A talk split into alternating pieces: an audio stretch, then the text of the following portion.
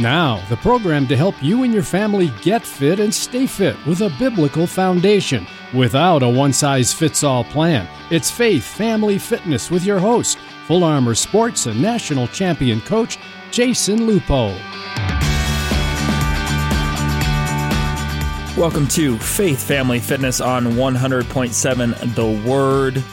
For a long time, uh, researchers, psychologists, people have tried to theorize uh, the development of children, youth, adolescents throughout the ages.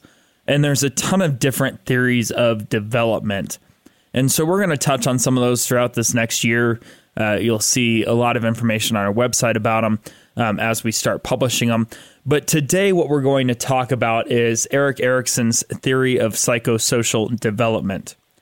And so Erik Erikson, his theory is uh, eight stages. It's actually one of the only uh, theories that spans the entire lifetime of an individual. So it goes all the way from birth to uh, to death, past the age of sixty-five. And so it's a very comprehensive idea or theory about how psychosocial development works and exists. Now, uh, instead of rushing through all eight stages, I've decided that uh, we're going to break this up into a couple episodes. So today we're going to talk about stage three and stage four. Stage one and stage two is essentially birth to about three years old. So the first stage is birth to 18 months old, and the second stage is 18 months old to about three years old. But we're going to uh, pick it up kind of at stage three and go stage three and stage four.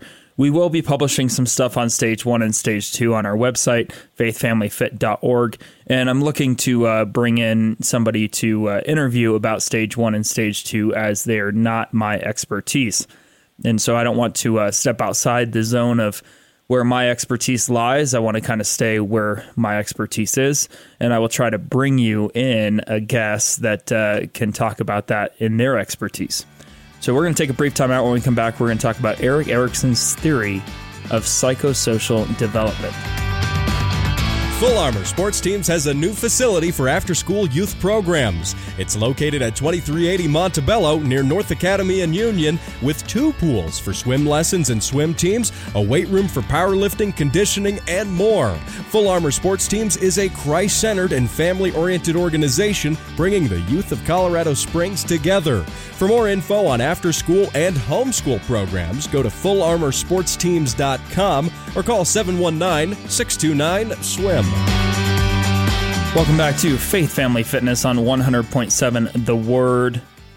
It was 1950 that Erik Erikson released his theory of psychosocial development. That's when it was first published in uh, Childhood and Society journal. Uh, before that time, there had been other somewhat controversial theories of development in, in a psychological perspective.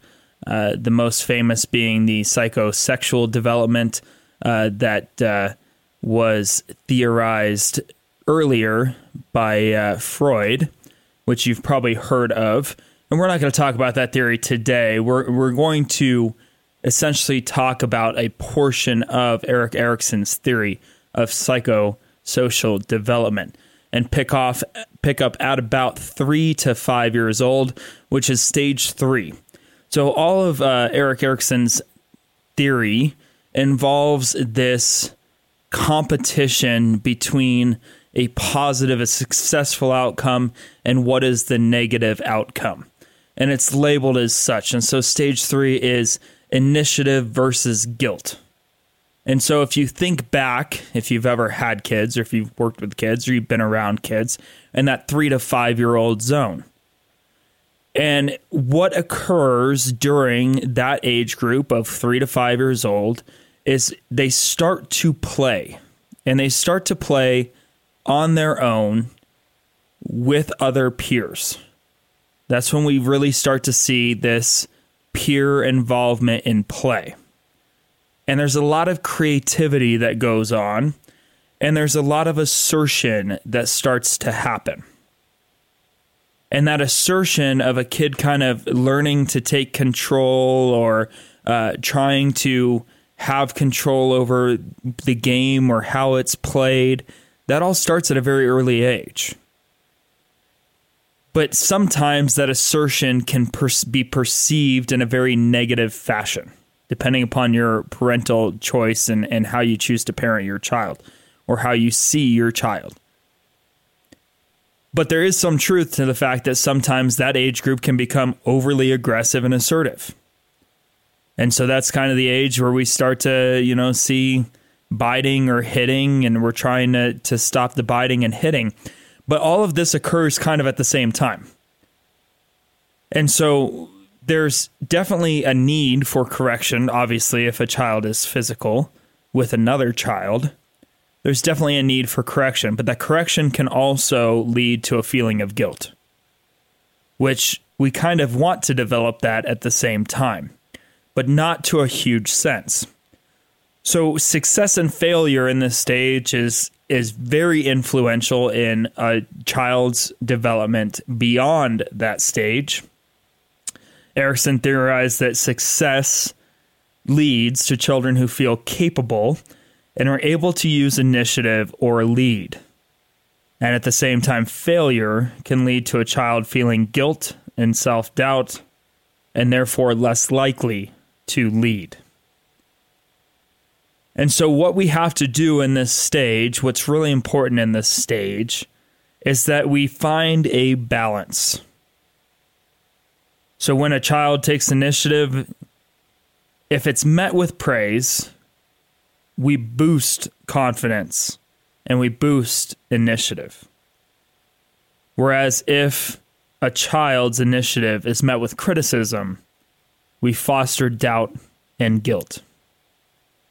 And so it's really important to make sure that we're responding in the right way for the situation. And I know that sometimes parents can get stressed out. There's a lot going on. Maybe you have multiple kids, et cetera, et cetera, et cetera. But the response in terms of how a child uh, shows initiative in any circumstance, our response is critical. And so we have to ask the question I'm going to ask the question for you to ponder how do you respond when a child tries to help a parent with a task? When a child tries to help you with a task, they might do it in a horrible fashion. Maybe, you know, they're trying to help load the dishwasher and uh, they've initiated the help on their own and they don't do it the way that you want it done. Well, at three to five years old, it's more important to praise that child for their initiative and then when they're not looking, you reorganize the dishwasher and run it. That's that's a great response to that that circumstance. Maybe there's a little bit of teaching and directing, but you want to make sure that teaching and directing does not foster this this shame, this doubt where now that child is scared to help, scared to initiate a task. How do we respond when a child spills a glass? Is it with anger, or then do we create this teaching moment of, hey, this is how we clean this up? All of this is is critical to the development of a child's uh, initiative and feelings of guilt and doubt. And the same goes with asking questions. If we have a child that continually asks questions and we meet those questions with frustration or anger we foster that shame and doubt rather than meeting those questions with an openness to that child's creativity, their imagination, their will to learn. It's like uh, I don't remember who said it, but um, that the the story of the dog. If you want to starve a dog, every time he goes near his food bowl, you slap him on the nose, and if you do it over time, and over and over and over, eventually the dog will become fearful of that food bowl. And you can quickly starve a dog. It's the same idea that when we have youth that are growing and learning, if you constantly slap the child on the nose or are frustrated by their initiative, you will find a child that will no longer take initiative, that will no longer lead, that is not assertive in their learning. And so, if we want a child to want to learn, we have to be open to their questions as crazy as they are, as many as they may be, at a very young age. So we don't lose that initiative to learn, that initiative to be creative. And so we have to allow for creativity and play as long as it's, you know, obviously within some bounds, but those bounds should be pretty far stretched. We don't want to correct how a child plays, which I've seen uh, very frequently that a child is not playing the way that a parent thinks that the child should play. And if it's not hurting another child, let that child's creativity flow, let them be free to play in a way that expresses and allows them to take initiative. And the second part that's become really big in a modern sense is this ability to allow for a moderate amount of risk. We've gotten to the point in today's society where we have tried to make everything overly safe. We don't want the child to get hurt. And yes, there's credence to a child not getting hurt. But if we constantly tell a kid, no, you can't jump six inches off that brick or whatever in an attempt to keep our child ultra safe, um, not only are we kind of taking away this initiative and will to play and want to play in an outdoor setting, which will haunt you later in life when you're trying to get your kids off to video games at 12 and 13 years old. And you want them to play outside, but you've crushed that idea of playing outside by this moderation of risk and this risk adverse nature. And we've already talked on the show plenty of times about how the fact that our limiting play outdoors and this will to want them to be safe does not test the body's proprioceptive nature and our ability to understand where we are in space at a later time frame. And when those children get into sports they have less body control they have less proprioception they have less ability to move. And so, yes, there is an element to where we want our kids to be safe. Obviously, I'm not saying, you know, let your kids jump off a, you know, second story building into a pool, but there should be a allowable amount of risk. Whereas, yes, I mean, some playground equipment might be a little bit dangerous. But do we stop them because our risk tolerance is so low that we do not allow our children to discover their own bodies and how they respond in this effort of creating a low risk environment. Stage four of this Erikson's psychosocial development is 5 to 12 years old in industry versus inferiority. And this is the age where we have this giant immersion into the education system, into the school system, or if you homeschool, into the homeschool system. And the major influential uh, factors in this group is the teachers, the peer groups, social interactions, and other mentors or coaches or youth leaders or leaders at church or pastoral staff. All of these are extremely influential in this stage. And at the end of the day, winning approval is a motivating factor in this stage. From 5 to 12 years old, these kids want to win the approval of those teachers, the peer groups, those pastors, the mentors that are in their lives. They want to win approval from them and it leads to pride and self esteem and competence and accomplishment. And if we do this right, successful development leads to a feeling of competence and able to take on new challenges. But there's also this learning to fail component. A child learning to fail is a huge component because not only does it lead to modesty, but it leads to the idea of grit, which the, the grit research came after, you know, 1950 and Erik Erikson. So we don't necessarily see that. If this were rewritten, I'm pretty sure that we'd be talking a lot about uh, a child's ability to overcome obstacles being a huge component of this age group because we've seen it as well, which means that we want the children to be challenged. We want them to uh, be able to embrace challenge, to overcome challenge, and to set challenges to where children have to reach for them. And that's that real idea of industry. So I, I, think we've come a long way since 1950, but we're this is a starting point to a conversation that we could potentially have for the next five hours. But a failure at this stage leads to a sense of inferiority. And so the, there's a huge uh, outcome in this stage. We either have the outcome of industry, a child wanting to be successful, or a child feeling like they cannot reach the same potential as those other children and they feel inferior to their peers.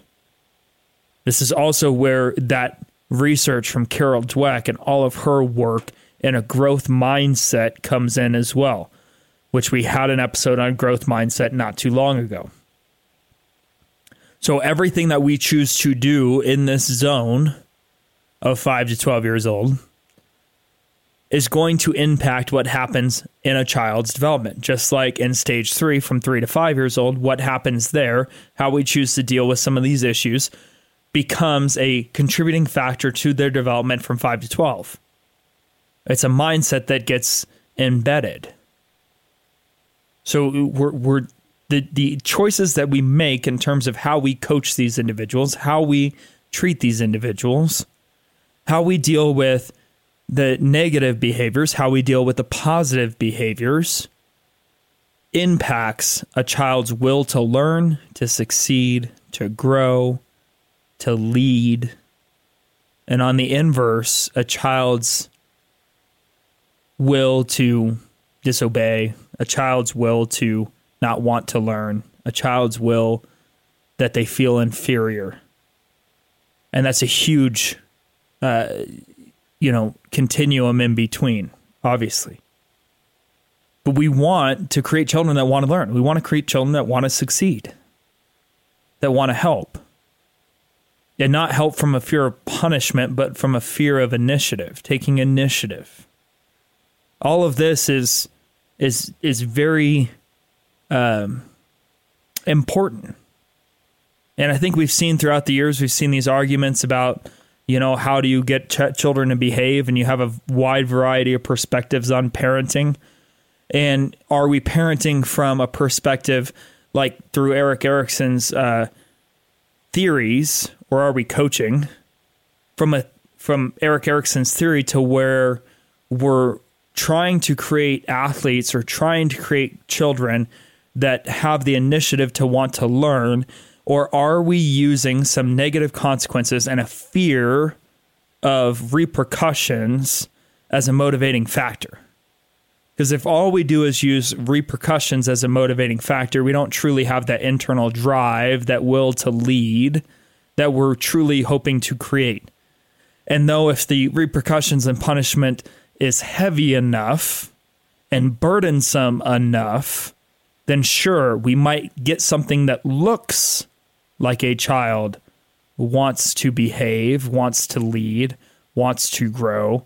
But really, that child's motivating factor is that of avoidance, that of wanting to avoid the repercussions that may exist.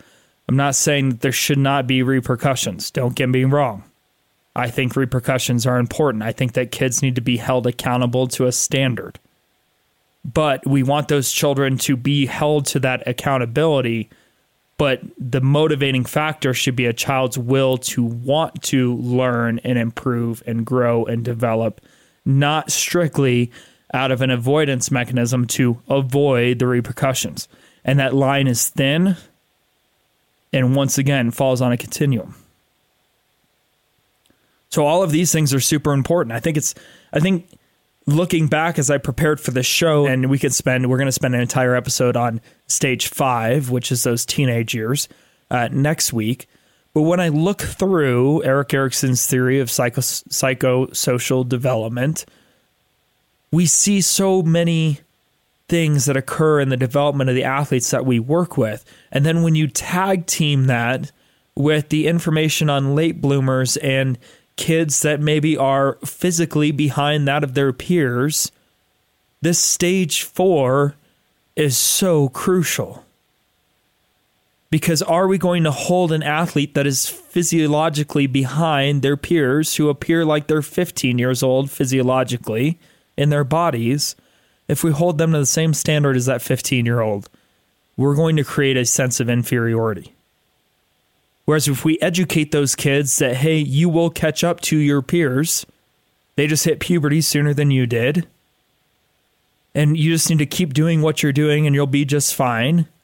And we build up that self esteem and we boost their morale. Then we create a sense of industry. And, and even though those kids may be inferior from a physiological perspective at the present moment, they will catch up. And because we haven't beat into them that they are inferior to their peers, please don't do that, parents if we don't beat that into them, then they will continue to show that drive. They will continue to show industry. And we don't raise kids that then have a feeling or a sense of inferiority because they are not as strong or as capable as their peers. And at the same time, if we don't have that modesty and those kids have not learned to fail that are developmentally ahead, when they get caught up on and they lose a race for the first time because they're no longer the biggest and strongest because they don't have the physiological advantage of puberty, and we haven't got that modesty factor ingrained, then those kids don't know how to deal with that failure and they have trouble later in life. So this is this isn't just a uh, you know this is a very well-rounded approach that we have to look at when it comes to development. And we can't just look at it from one perspective. We lo- we have to look at it from all perspectives. Physiologically, psychologically, in social settings. All of it. We're going to take a brief time out when we come back. We're going to uh, wrap up this episode on stage 3 and stage 4 of psychosocial development. Thanks for listening to Faith Family Fitness, a presentation of Full Armor sports teams. Teamwork is at the core of any successful organization. At Full Armor Sports, led by national champion coach Jason Lupo, a Christ centered approach to sports fundamentals and fitness has earned his company the respect of athletes and their parents. Full Armor Sports is committed to helping youth in our community experience growth through sports and to strive for improvement and excellence. Further, youth compete as individuals, coming together with a sense of teamwork, camaraderie, and support for one another. At Full Armor Sports, the reality is achievements, failures, wins, and losses eventually fade away. But the bonds team members form through competition evolve into relationships lasting forever. Learn more at fullarmorsports.com. Welcome back to Faith Family Fitness on 100.7 The Word. Today's top conversation Erik Erikson's theory of psychosocial development. We're going to have all this information that we talked about today posted online, faithfamilyfit.org. Obviously, there's a lot of information to digest. We're going to try to put that into uh, some some pages that are give you great information that also give you realistic ideas and real life examples of how you can help your children be successful. We find this very important. This is a critical part of our ministry. And this is what we try to do at Full Armor Swim and Sports Teams. If you're in Colorado Springs and are interested in learning more about our sports programs, visit fullarmorswimteam.com. Once again, the website for this show, and you can also find the links to Full Armor at faithfamilyfit.org. Thank you for joining us. We'll see you next week at 9 a.m. on Saturday. This has been Faith Family Fitness with Coach Jason Lupo of Full Armor Sports Teams of Colorado Springs. Join him at the same time next week for Faith Family Fitness on the Word 100.7.